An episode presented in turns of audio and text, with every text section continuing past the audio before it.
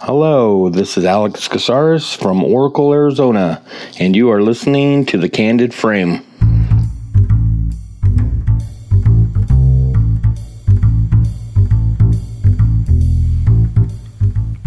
For the longest time, the story of how a photographer got their big break sounded pretty familiar.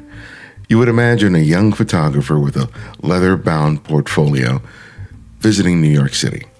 There, they would visit editors and art directors, trying to make an impression that would hopefully lead to that career launching opportunity.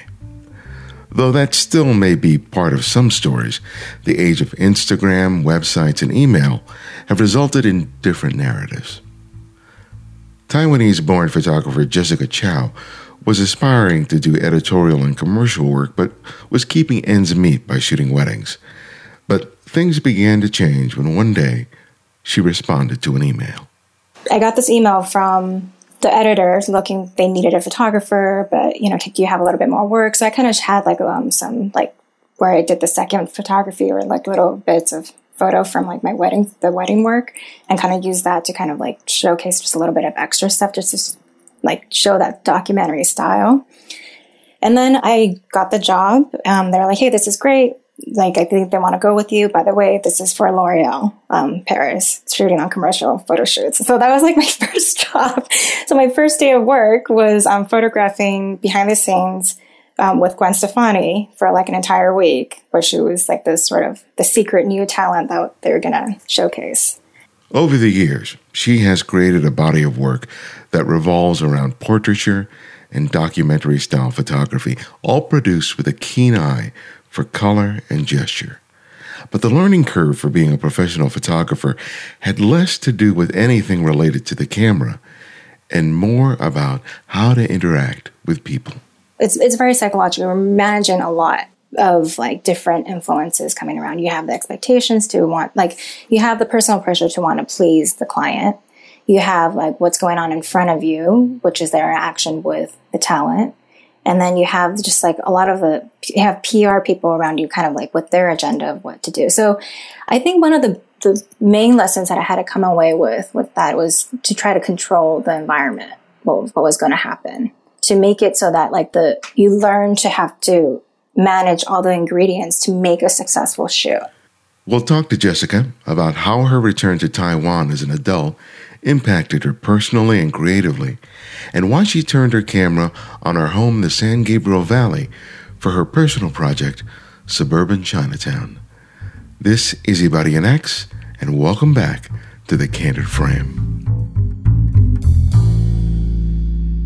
Well, I want to talk a, a lot about your, your, work, but one, one of the things I want to talk to you about to start with is about your grandmother. And mm-hmm. I've she was a, a journalist back in China, or is it or yes. Taiwan? During what period was this? Was this the seventies? No, no, no. This is before? much long, long ago. Um, so this was before the communist sort of takeover of the government. Okay. So my my grandmother, she's from like the northeast region of like kind of northeast of Beijing. Like, and from what I can, just like the little bits of stuff that I know about it, it's that there's basically just like women were not getting it, girls were not getting education back then. Right. And so she was just like one of the few like girls who were getting, who got an education because the family had a little bit of money before like, like an uncle, I think a relative had gambled the money away. But up until that point, it was, it was just something that I think my, my grandmother's mom had like just known how useful it was to be able to read contracts or do things and was just insisting that my um, grandmother would have an education along with her brother. So like they would actually just like walk miles and go to school and stuff. And so she, I think, got like somehow um, got herself into like getting like a teacher's degree. You know, before she was married, she was there was like a little paper, like local newspaper, and she would just she got hired to write a bunch of like little newsletter reports, and that she was just like one of the few women who had done that. She's yeah. a spitfire. Yeah. Yeah. I think she's like, oh, it was a very like modern woman back in her time. Yeah. Cause it's amazing. even during that time, even if she wasn't working like for a big newspaper, just the idea that a woman of that, of that period yeah. would be going out talking to people right and being a writer. Yeah, exactly. I think was really sort of extraordinary. Yeah, I think it was just highly uncommon. I think my grandmother was really very like like she would always tell me about this little story how like somebody was like saw her in the street. I think she had worn like, you know, little heels and had like a little cheap dress, like the mm-hmm. and stuff and somebody and it was like probably like short sleeve and stuff. And I think somebody had like run up to her and passed a note to her saying that like you were a modern beauty. And so she was like very proud of that. yeah. Did you get to know m- much about her? Did you get these like s- stories and bits and pieces? Yeah, definitely got like little bits of these stor- stories and bits and pieces throughout the years. But I was very, very close to my grandmother. She actually lived with us in our house for like all of growing up. But I think just like a lot of the stuff about the past, you kind of hear it in passing very candidly through a conversation spontaneously. And I think the idea of like asking somebody about their history and past and stuff, it just doesn't. It, it just doesn't sometimes really occur. I think not, especially not in our family. Yeah, I, I think it's really amazing and probably really encouraging when you hear of your own family members really making huge leaps in terms of what they choose to do with their lives, especially when you come from families that are very traditional, regardless of you know what the race or the, the culture is. And especially when you're young, I, I can imagine that that's really sort of inspiring to think that when things were much more difficult, that this person managed to make that a part of their lives. Uh, yeah it's pretty it's pretty incredible. Like i think that when i was growing up like this just anything that i did like if i traveled or did something it was like my all my grandmother was sort of like emphasize to her friends. So we're like oh she's gone and traveled to like gone over the place. She's doing this and this. And i think it was just like these sort of like bits of encouragements like that because of that it was just that she had gone through this and then she can recognize it in somebody else when they're gonna when they're trying to do things as well. And that getting that encouragement it's like very it's super teeny tiny but it, it makes a big difference. Especially when it's your grandmother. yeah exactly. Yeah. So you were born in t- Taiwan, and then you came here like when you were less than a year old. yeah yeah. So my my older sister she was actually born here but my mom went back to taiwan to like have me because i think my grandmother was there at the time and she just had some help and then it was just like a matter of convenience to have me born in taiwan So your parents were part of that big migration that happened during, I guess, is it was it the seventies or maybe earlier? Yeah, so they kind of came over. Uh, my dad, he came over um, to um, go to graduate school. So basically, both my parents, they went to the top universities in Taiwan. And my dad, he was um, studying the sciences. And to kind of like do your postgraduate studies, like you kind of, you tend to go to abroad. So you, he came out, and I think he went to, um, I think he came out for Stanford or, or uh, Illinois, like univer- the, yeah, some one of, I forget which exactly which school, but he came out for postgraduate studies. Okay. And he went to two different ones, which is why I don't know which one he came for first. So that, that that area, it was San Gabriel in the San Gabriel Valley, became the largest community of, of, of Chinese, both Chinese American and Chinese immigrants. Yeah, yeah. So, did you largely grow up sort of in that sort of insular community for a, a, a good part of your, childhood? Yeah, basically, my parents, after, um, you know, my dad had done his post studies and was trying to work and do stuff, they, I guess, learned about like Monterey Park, figured out that there's neighborhood existed and was like moved over in the, the 90s, in the early 90s. So, yeah, I did grow up in this very like, like Asian neighborhood with all the people who look like me and spoke Mandarin. I grew up in South LA, and which is largely at the time African American and Latino, probably around 50 50 around that time. Mm-hmm. That was pretty much the, the world that I knew. And outside of my my relatives, like my aunts who lived in different parts of Los Angeles, like Hollywood and different pockets. And I think it was it wasn't until junior high school when I was part of the speech team mm-hmm. that I began to discover different other parts of Los Angeles, mm-hmm. especially the San Fernando Valley and the West Side and things like that. I was we go to those different schools and make quite an impression to me to realize that not only was Los Angeles that much bigger, but things were very different Yeah. right? Not only in terms of you know what people look like, but the facilities they had access to, the resources. It was really just kind of blew my mind. And I was wondering during your youth, do you remember a time when you did discover that that there was a world outside of you know, San Gabriel, Monterey Park? Yes, yes. I mean, I think this the first thing that kind of comes to mind.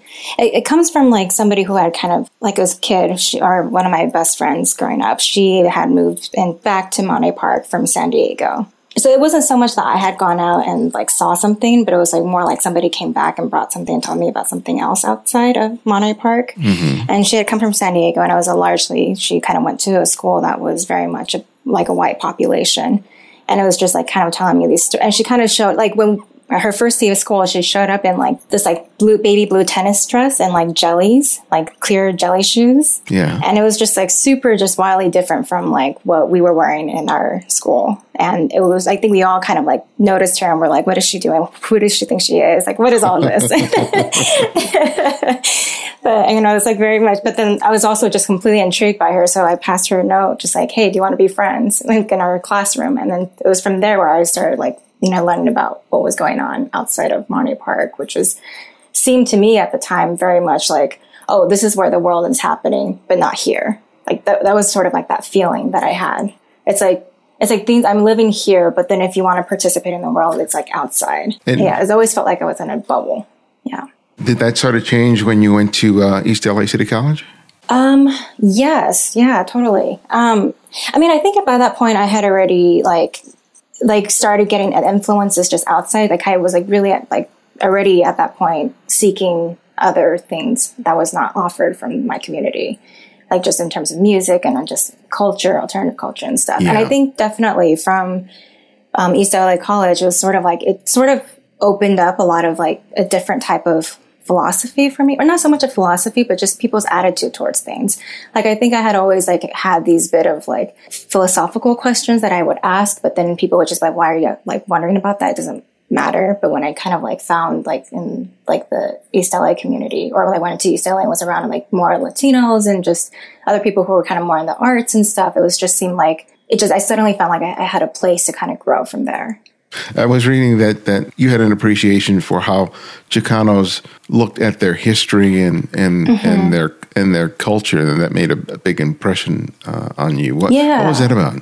Yeah, I think it was just something about having like um, a sense of pride and like you know who they were as like um, a culture, and also just like it was this sort of like there was a fight for it as well, a fight to kind of preserve who they saw themselves at, and to kind of have that like be represented and and beautiful, I'm also pretty distinct. And I think that that was something that I had admired, just like looking at it from the outside.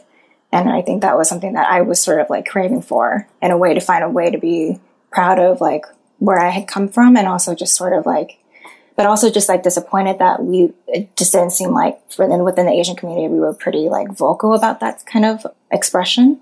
It was more of an admiration from, from that. And, and, but that kind of like gave me a place to sort of like explore this part that, that I wanted to sort of get out of myself.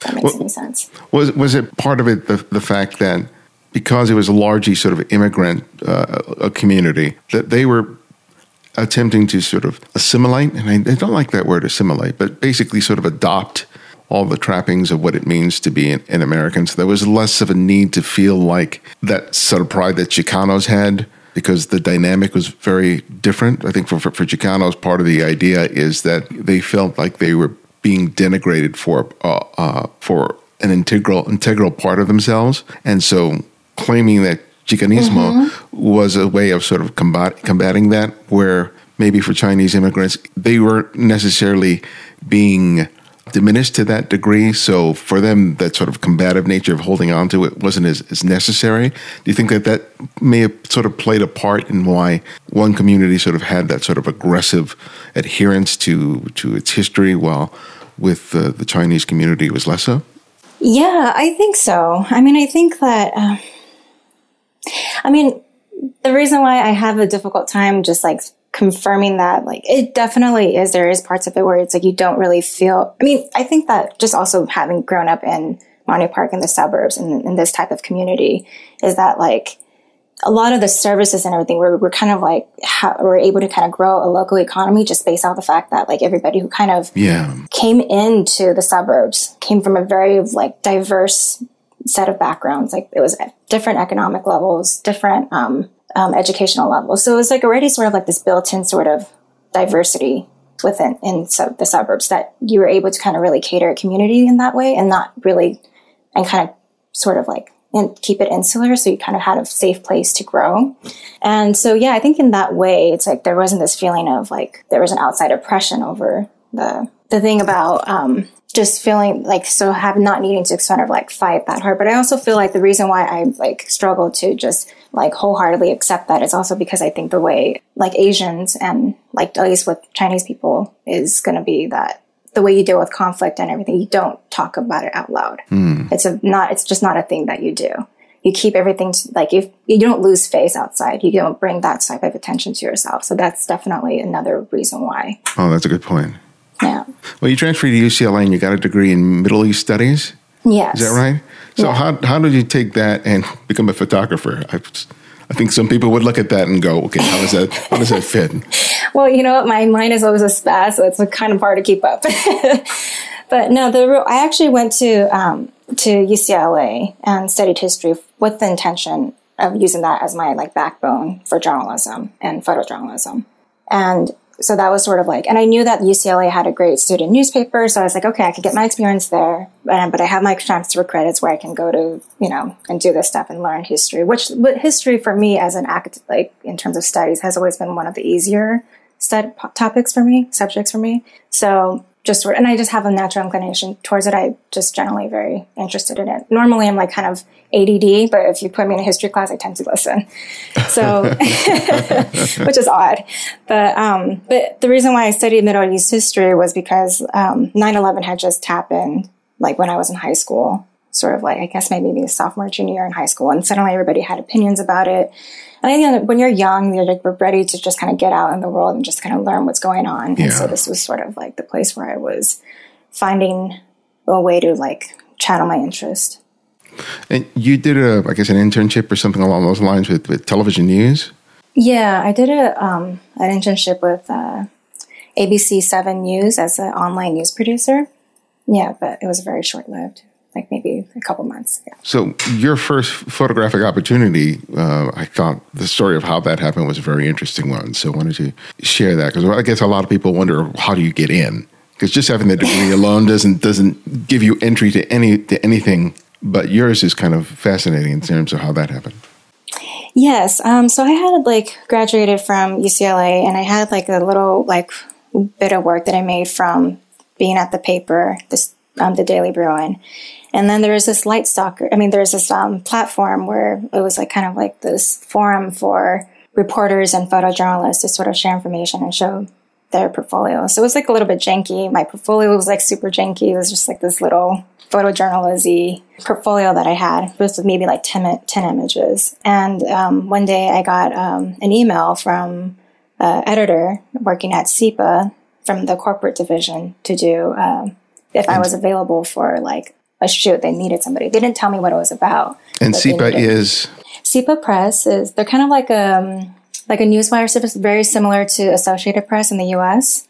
And so it was like, but that was in the French counterpart, I guess, or its own agency in France. And so it was just like this. And at that time, I was actually had been working for um, a wedding photographer in LA.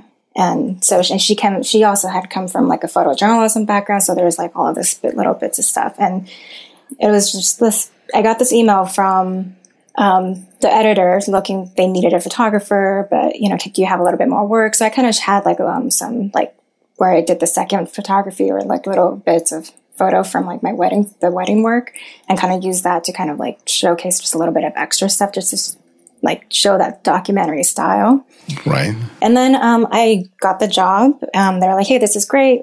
Like, I think they want to go with you. By the way, this is for L'Oreal um, Paris, shooting on commercial photo shoots." So that was like my first job.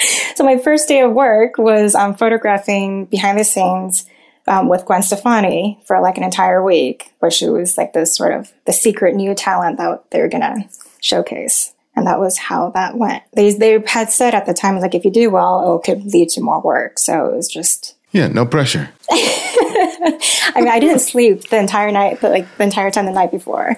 And like, I was, it was just like a fish out of water, complete fish out of the water. It was just like, first of all, I've never had an assignment before that. And then, you know, I show up at like Milk Studios of like this you know, legendary Hollywood like entertainment Right. place, and everybody just seems to know exactly where to be. so I just try to look look for like the person that looks important and go Yes. and introduce myself to the president of L'Oreal Paris, which was like completely like embarrassing. But yeah, that's how that went. And it obviously it went well. Yeah, yeah. So I was very lucky that I was working with a behind the scenes crew on that. So I was just kind of sort of like found some people that was were like not basically was just kind of just fit right into that group of people that was doing the behind the scenes and it just sort of like watched them how they did it and just followed suit and learned from there. It was an amazing experience. Man, that's a, quite a way to jump into a pool. I mean, seriously, because it's not because it's not just about making the photographs. Everyone sort of fixates about making the photographs, but so much of it is about just negotiating the various people, right? Especially when you got executives there, it's like you got the crew there, you got the executives there, you have the, the minders there, and you're there Yeah. trying to take pictures. Yeah. And especially if you're green like that, it's just like there's so much they have to think about, right? It's amazing that you you know that that you, you came out without freaking out too much, or at least freaking out and not showing it. Well, you know what? It's just I I just didn't know enough of what I was getting myself into. So I Good think point. that that was my saving grace, probably. Ignorance And, can be bliss. yeah, and I think it's just like I yeah, and I think it was just like I had the team of people to kind of watch how they did things, and they were also just had like very similar like uh, attitude and vibe um, that I just sort of like felt a place I was just able to fit right in. So that was like made made it a bit of a soft landing for me. And I think also just like being on set there, the people there, they've like been on set for a really long time. So they already have, it's like there's like coded languages everywhere and mm-hmm. they tell you very quickly when you're out of line. So you just learn very quickly when you're in that setting and when you're giving them up. But I mean, for the very long time, I was still very like just, you know, deer in headlights, just like, oh no, there's Gwen Stefani. She's looking at the camera. Turn around. were you able to leverage that almost immediately, or did it take some time to sort of build on that? Yes, so I was able to. So I kind of worked worked on it. I for the first six months, I just never hadn't didn't have huge like entry into any editors or any understanding of how to even approach people. But from there, it was just like okay, well, I started because I you know that was the only thing that was going on for me. It was just like I started looking for all like the clippings where things were being published at or how they were being used, and just kind of gathering them. And then I made after like six months, just made it like a whole sort of like little like PDF of the stuff that I had done so one of the um, the videographers I was working with on on the L'Oreal stuff, um, his like one I guess now ex wife was the photo director for Hollywood Reporter, and so from there I was able to kind of like bring that work over and show her um, what I was doing. And there was at that time a very direct need for what she was looking for. And so I was able to use that, show it to her. And then also because she had known that I was work- working with her ex-husband and like a whole team of people that was just, she just already could, it was like a built-in trust there. Yeah. And and trust is at the heart of all that kind of work. You know, once Yeah. you've demonstrated that you're capable of photographer, it's the other thing is, are you someone that that I can work with and that I like? Yeah. Yeah, absolutely. Yeah. Absolutely. So your aunt played a role, a different role in another aspect of your career, but when you had the chance, which led to your chance to go back to Taiwan as an adult. Yes. So t- Yes. tell me about that. Um, so I had graduated from UCLA. Uh, my aunt knew about that. She was really happy about it, but she was like, okay. And she had actually been part of like the publishing industry um, in Taiwan. So she worked for um, a magazine. I think she was doing HR um, for what would what would be like the counterpart to the Economist uh, magazine. So it's called Zatsu, and it's a Commonwealth magazine. They were working. There was like a they were doing a special projects uh, series with um, one of like a like a cultural like a cultural critic in Taiwan. So it was just sort of like this thing where it's like, okay, maybe we can create a little like internship for you to come and just sort of like use what you learn from college and apply that here, and also just use this as the opportunity to kind of like get you to understand where your family comes from, a little bit of history. So it's like, which was like tremendous. I mean, so the par- apartment that um, we still have in the family that I got to stay in was actually the apartment that my grand my my dad grew up in. So Oh, wow. yeah, so it was like really nice. So it was like in that way, it's just sort of kind of like in the same setting that he had grown up in and go outside the same like um you know little like taiwanese breakfast stand is still there so i would get breakfast there as well. And then and I was just like using this opportunity to like do little bits of like street photography when I was there and then joining them on like the, the cultural critic that like that they were doing the special projects around. Like it was about the anniversary of them of the communist revolution. And so all the people who had fled from China into Taiwan and it was like this anniversary book on it um, called 1949 that seems like a rich time both photographically and personally as you were sort of kind of re- rediscovering your family, your roots, but at the same time, you're getting to see it through the eyes of being a photographer. Yeah, I mean, at that time, I feel like I was still very, just very young and very new to everything. And just like, I just also didn't really know how to be a photographer at that time. Mm-hmm. You know, it was just like, what do I do? How do I do this? And then so it was a little bit, it was a bit of like a confusing moment for me and like as a photographer or attempting to become a photographer at that point. But it was definitely like a really great place that where I was just being able to kind of see the place where I like I was born in, but never had gone back to until that point. And then, and then it was just like a, uh, like a chance where nobody else uh, out there also knew me. So I kind of just started like, just try a bunch of things just to see what I can, who I was, what I can be. And mm-hmm. that was, yeah, it was definitely like a, it was it's always very mixed. Like I always feel like I have like I do one thing, I come out with with one thing, but I do like something complete opposite. So it's like really kind of always a bit hard for me to understand why these things come together, but it's just yeah.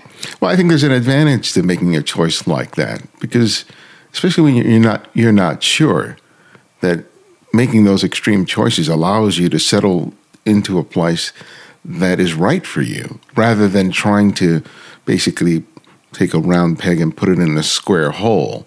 Yeah. Which I think, which is why yeah. I think a lot of people struggle with finding that niche for themselves because they, one, they don't take the risk of experimenting.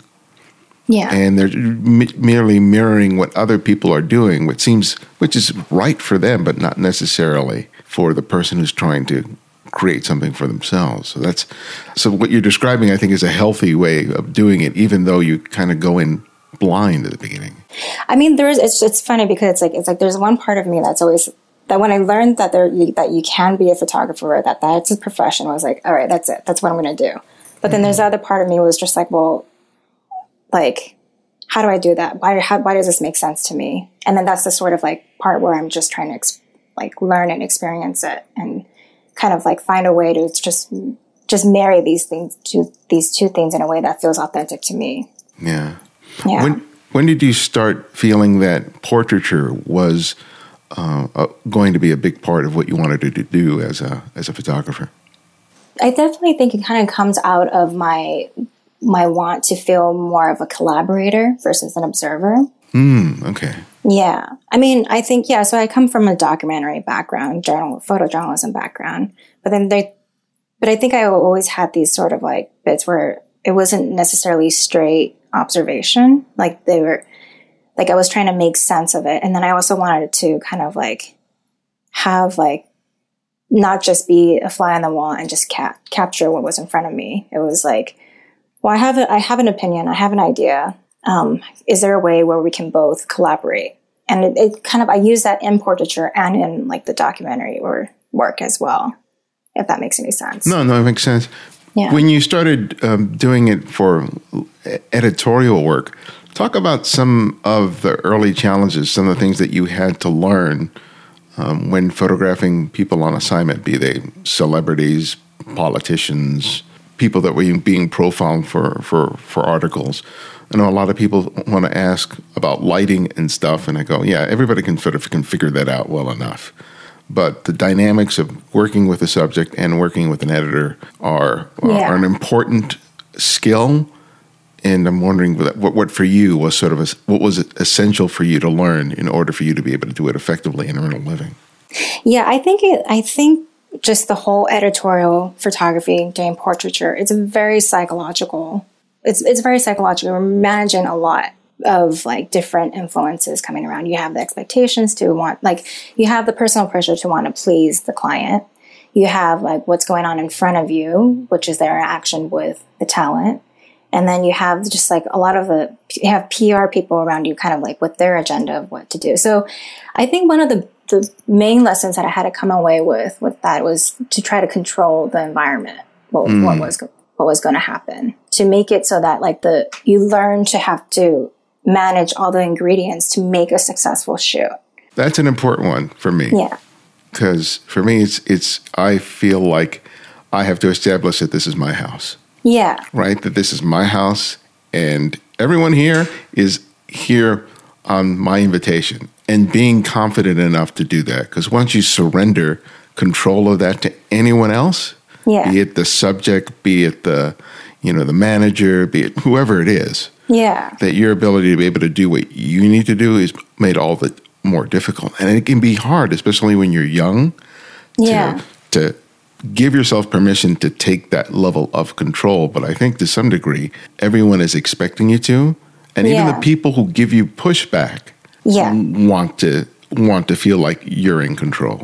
Yeah, absolutely. I mean, I think that it is that with portraiture sometimes is that you are taking a portrait of somebody else. And so then there is this thing about, well, if this is what's going to happen here, and you want to feel like the person who's going to take the photograph is going to, they want to feel like, okay, this person has an idea and that whatever they're executing is that everybody's on board with what we're going to, what we're about to, what's about to happen. And I think that like, you know, sometimes like they have like an image where like they want to have to show somebody happy was like, well, then you start, you then have to start like saying, well, like, sh- sure, I'm going to allow you to kind of give me your presentation and show me what you think you want to offer. But I also need to kind of take a step back here and just kind of show the sort of the humanity, the human side behind all of this that kind of like delivers what you're trying to do. And I think that, you know, sometimes it's successful, sometimes it's not. And I think it's not always about like, like pushing somebody's like personality out for them, but it's just more like this sort of collaboration that's happening to kind of make something honest of the moment. And that's outside of side of like this PR push as well. Yeah. yeah.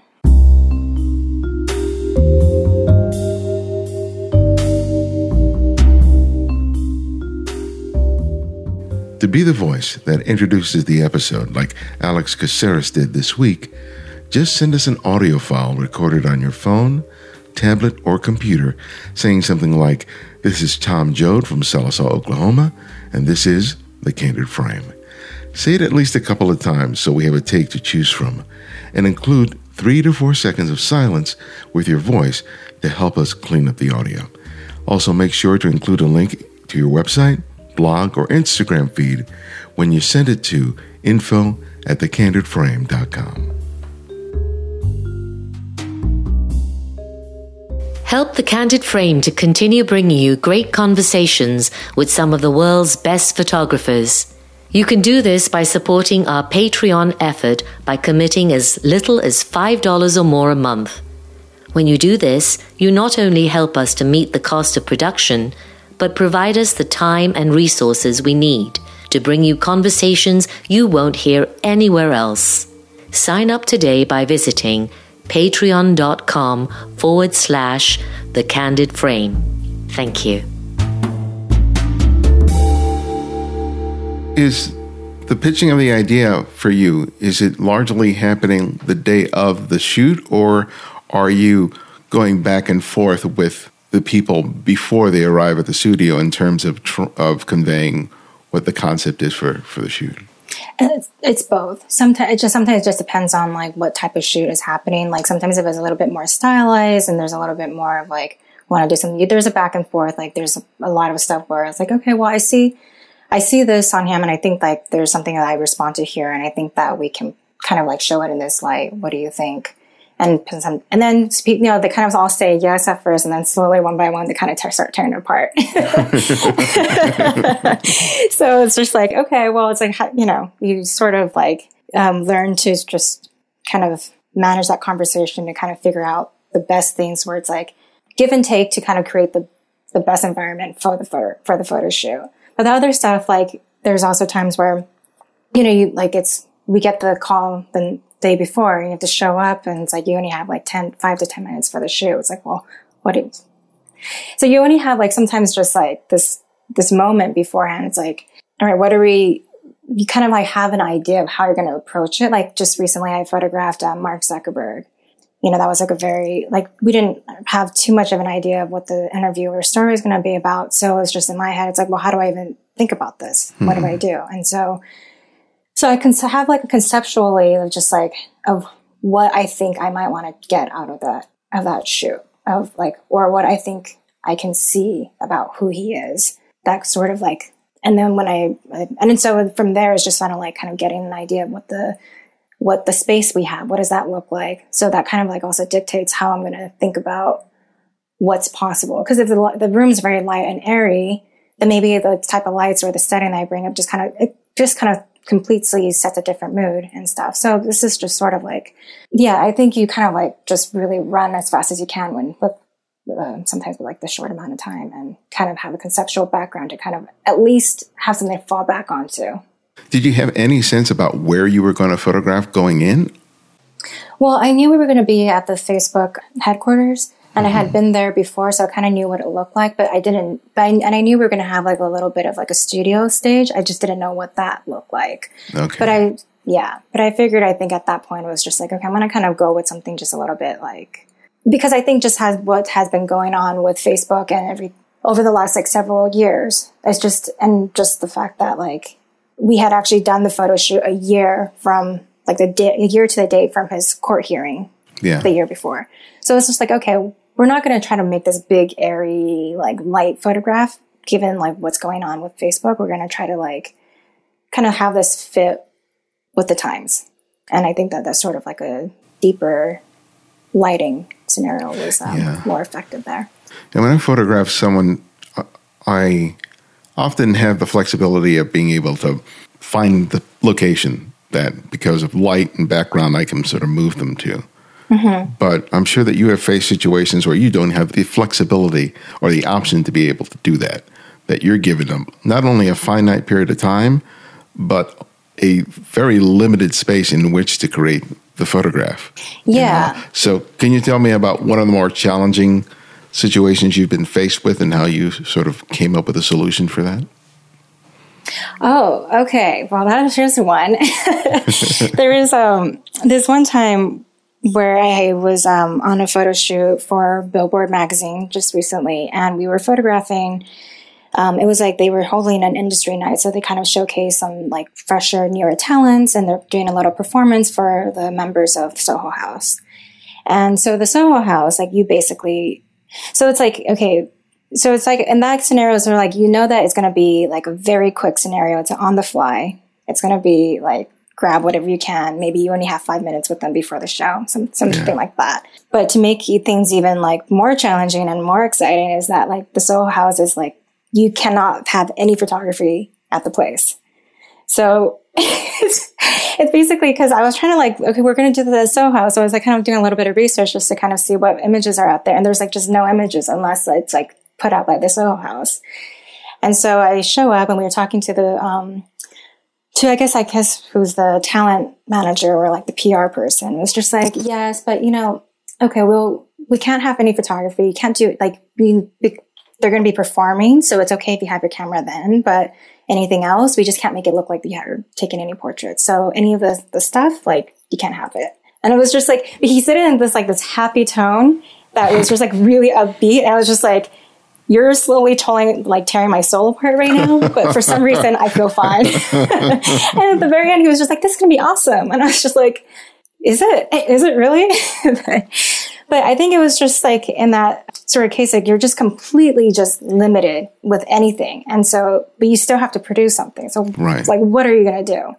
So it's just, I, I just have to, you just kind of have to start finding a bunch of scenarios where it's like, it's very discreet. Nobody's going to be around to see you. And you just sort of like strip any sense of like, um, details around. So in that case, it was just like, if I saw a light coming through a window and it was just shining the spotlight on, then I knew that, okay, well, I can just darken everything in the background and just kind of focus on the face. So it was a lot of it was just sort of like all right, these all these photos are going to be super tight. Like you're going to tight headshots, which is not a bad thing. I'm happy with that to do so, but it's just wherever you start like doing that. And then there's like other parts of it where it's like maybe there's a, there's a t- like a slight like maybe 15 minutes where we had like a little bit of a green room in the place before it's going to be transformed to like to open to everybody. So we was able to use a little bit of that.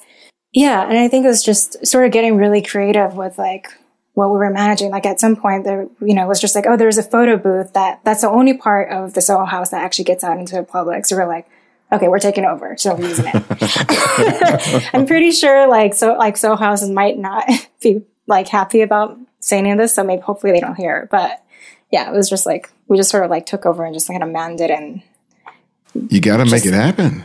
yeah. Yeah. You, you, you know, your editor is not interested in excuses. No, no. And it's like the worst thing is just like to see that like, okay, all these restrictions happen and then I couldn't get it, but then there's a photographer who goes the next day and does all this stuff. It's like, oh no. It's, Oh, it's like, yeah. no, it's like you, something needs to come out of it. And I think that was like a very big adrenaline rush. And I was like thoroughly happy with what I was able to produce out of that. Um, but it's not always successful. It, it's, and then it's just like, when it's not successful, you just kind of go back and look at the photos and you just like figure out like, how, how am I going to make this work? How do I, how do I spin this? Well, it seems like you've gotten good at it when uh, during those moments.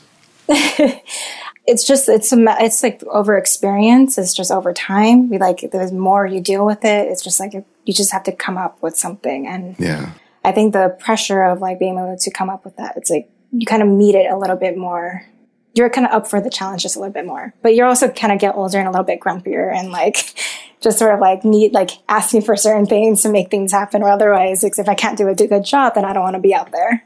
Yeah. w- welcome to the ben- one of the benefits of getting older.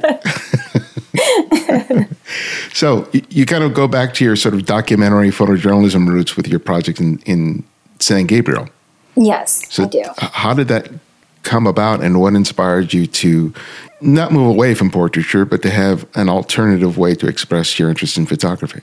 Um, I mean, I would say that that was like always my original interest in photography, like the documentary um, stuff and or the documentary style aspect, and sort of being able to look at the world and try to understand what sort of events that kind of or what sort of um, yeah events or environments that sort of like create how we understand our experience. So that was always my interest in photography, but that whole entire project um, stemmed out of like a place when I was feeling really creatively frustrated editorially. So when I started um, shooting for L'Oreal and doing all these like behind the scenes like documentary style backstage work, and then putting then kind of applying that into then more of the editorial work, I hadn't really defined who I was as a photographer to myself. Like I knew I had these interests. I knew like I had this background um, and interest in photojournalism, but then I found myself in a space that I had never intended myself for. And then like, then feeling like being dictated, or not dictated so much, but just sort of like being pulled in many different directions of trying to please clients or like kind of get these sort of images that I wasn't sure if I was responding to. So I had come reached a point where I was like feeling very like um, frustrated and wanting to like kind of see something out of my work that I felt like it was going to be for myself. So, so when I started going out shooting in Monterey Park, it was, it started out as like just like me going out in the street and just practicing my aesthetic and just sort of practicing like giving um, some worth and attention to things that was catching my eyes in the periphery and then just like allowing myself to just be interested in that and to kind of create an image that I thought could be that was like that I always wanted to see out of my images but never was able to achieve. So that was like a very it was it kind of it stemmed out of that. But there was this one day where um, I was stepping out of- my um, apartment balcony and then I had looked out into this scene of like um, it was this man who was just had on a step ladder like putting up like these like I guess like maybe these like like shades, you know, from Right. outside, like these bamboo shades. And it's just like this landscape that was just like for me, it was just it completely just suddenly clicked in my head that like where I was growing up in, like that it was the suburb, but it was like Asian people and doing these things that were like like I think like growing up, like I had always like imagined that the narrative of the U.S. was at large and everything that was happening in Monterey Park or in the San Gabriel Valley was just uh, completely out of touch. And it was just like one moment where I like saw this scene that where like those two things suddenly snapped together. Whereas it was like I saw our community as part of something larger and a like larger narrative. And it was just this, um, I mean, it was such, it was such a like a classic like suburban scene where somebody's like, you know, taking care of their home of, of in front of their house. Like these like very, very quintessential like symbols of the American dream. And it was just something that I was just like, oh, okay, well, here's something that I just didn't know that I had never seen my neighborhood or observed it in that way. And that was like a very like, and that's sort of like where I'm always coming back to with the work, like what I'm always try, trying to chase after. It's like, how do we fit in with the larger narrative in the US? Like, how do we belong? What I really like about your work is that it opens up uh, a Los Angeles that was always on my periphery, mm-hmm. Mm-hmm. but that I never really considered. And your images do that uh, for me. I grew up in Los Angeles all of my life. And when I take a look at your photographs, I see things that I go, that's LA. Like mm-hmm. in some of your images, you have the, the strip malls. Yeah. Uh, that pervade Los Angeles. But then you have the, the signage. Yeah. Chinese script. You have the little decorations. You see these elements in which the people of that community make that aspect that is everywhere in Los Angeles but you see that twist. Yes. How they're sort of making making it their own. And sometimes those elements are probably very subtle. Some some I pick up on, mm-hmm. but I'm sure that there are others that for people in who grew up in that area, they see it and they go, I know that. Yeah. Um, was that part of the appeal of exploring and making photographs, being able to to make photographs that weren't necessarily sort of heavy handed in, in, in, terms of what they were trying to say, mm-hmm. but sort of creating its own visual interpretation yeah. of what life in the LA the LA experience is. Yeah, yeah, absolutely. I mean, part of that just kind of really kind of stems from exactly how I experience how I've experienced growing up because I, I draw a lot about that, which is like everything feels like yes it's the same. It's like there's nothing too much different but then there's always that bit of twist. Like there's this image of um, a woman who's standing in front of her house and she's wearing an abercrombie with the abercrombie bag mm-hmm. which is like it's it's like this sort of this thing where it's like you're kind of seeing in a setting that feels very typical. Feels very like oh yeah you, you probably walk by one of these places before and but she's and you're seeing somebody who's wearing abercrombie which is like very like you know um, obviously quintessential American brand of like retail and fashion and such a, but it's like put together in a way that is like very non-American to me. Like the colors, it's like a pink top with yellow pants and a green jacket. And it's just, and even the way she's like holding herself and presenting herself, it's like a gesture that kind of like feels very, I mean, I don't, I mean, it just feels like very like uh, unique on its own. It's like its own thing. And it's like something that I think kind of shows more of these sort of mannerisms that kind of shape how we experience. Yeah, it's it's a mashup of all the different cultures. Yeah, like in one in one photograph. Yeah, yeah, and I think that that's the part where it's like, I never want to kind of be like, oh, this is like, this is who we are. This is how we want to be seen as our inspirations of our like American, like not that type of thing, but it's just sort of like mm-hmm. all these how these sort of like mashups sort of line up and then disalign. Right. Yeah. And it's sort of like this feeling of constant, just sort of like, it's always like evolving. I think there's like this feeling of evolving all the time. And you're like, you're taking on something and you're trying to go after something, but you kind of see where things don't quite connect, but then kind of like form into like, but it almost feels like you're forming something new together. Mm-hmm. And I think that that's the bit where it's like, probably the reason why I don't want to make it so obvious. But there is always this feeling like feeling of familiarity, and then it's like something throws you off kilter. Yeah, and I think the, the fact that you're it's coming from a very personal place mm-hmm. plays an important part in it. Yeah, like I, you know, when I was you know growing up and thinking about photojournalism, I had always thought I was going to like go and become a conflict photographer and you know think about what's going on in the Middle East. Mm-hmm. but it's just like, well, here I am photographing my home, which is like furthest away, like the closest furthers away of that idea. And the whole thing about that, I think, is like this. Well, before I go out and try to understand or try to say what's going on with something else, like where am I coming from? Who am I? Like, why do these things that like I pay attention to, like, what is it about that that makes me who I am? Yeah. And I think that that's the question that I've always like probably been trying to answer. One of the things about like my family history and stuff, like the, you know, I think my, um, basic, I don't know my family's history past my grandparents. And even then, like they're, it's just that one bit of history that I was able to tell you about my grandmother, you know, growing up, like having an education and being a journalist. Like that's probably one of like just a teeny tiny fragment of all I have of, uh, of a past, you know, in my family. Like other, otherwise, like my grandmother was like 80 for like as long as I knew her. she was always 80 or 80 years old. you know.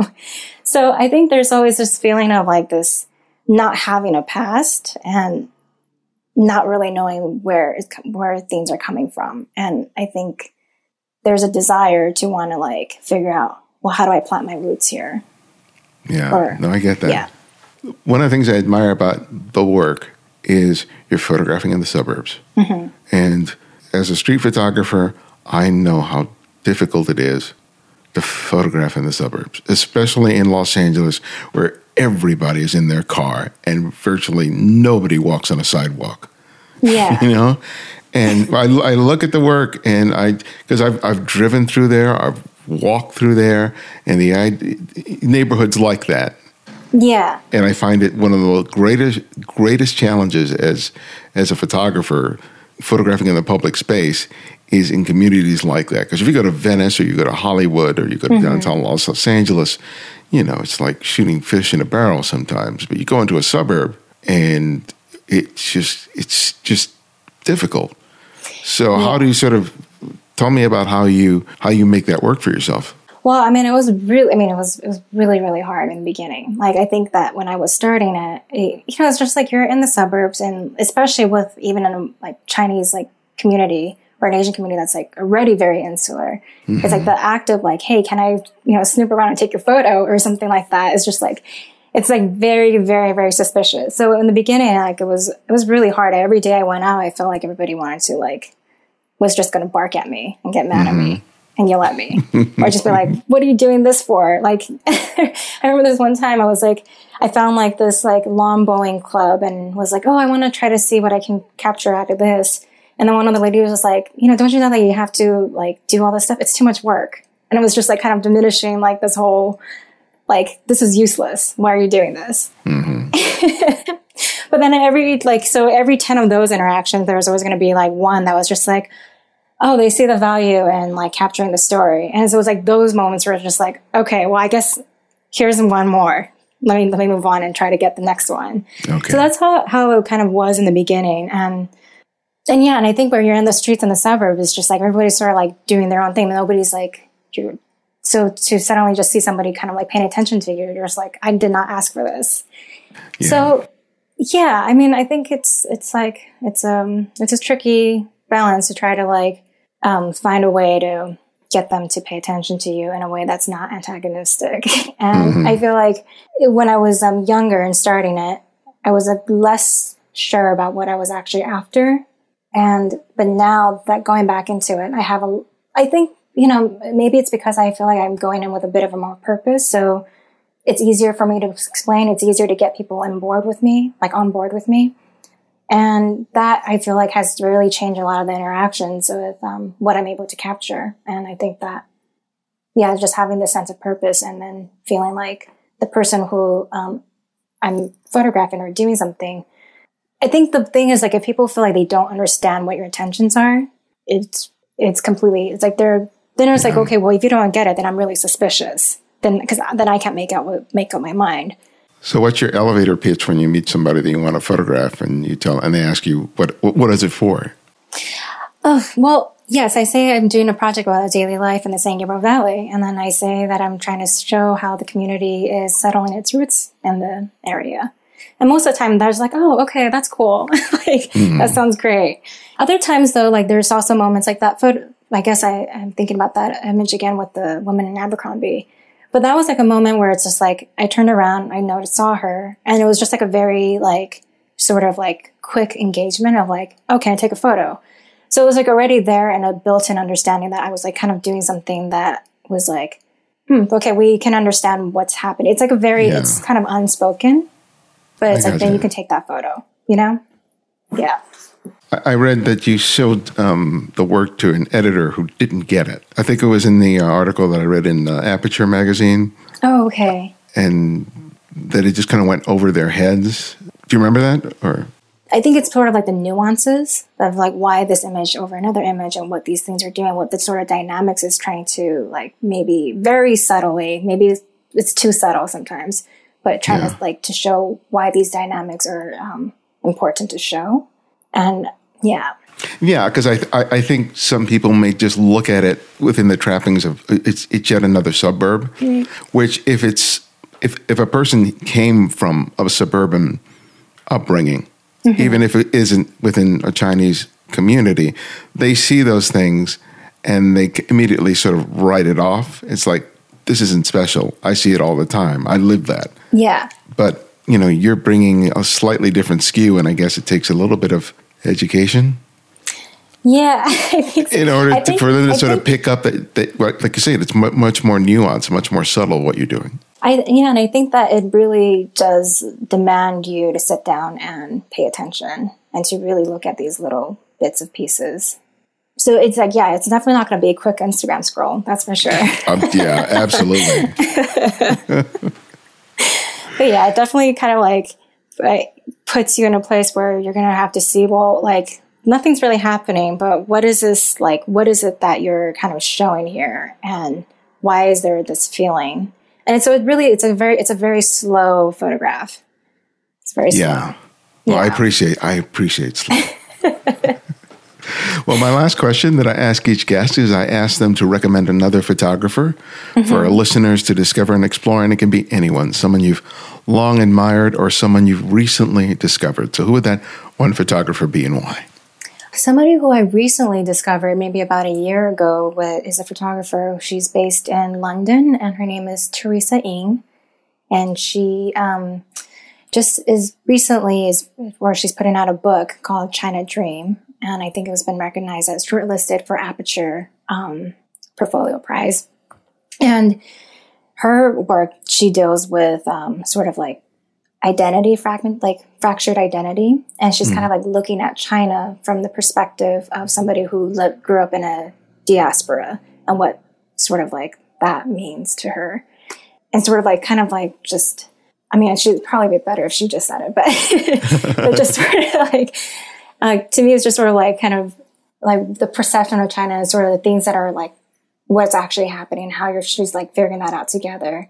And I think that that's like something that's sort of like a, almost to me feels like a counterpart of a counter narrative to what I'm doing at home in sort of like the suburbs. It's like just sort of like how we're sort of settling this identity that's been sort of like displaced and then putting back together again. Oh, I, I look forward to checking that out. Thank Yeah. Yeah. you. And thank you for making time for me. I really appreciate it. no, thank you for having me on the show. I mean, I'm a big fan, so thank you very much.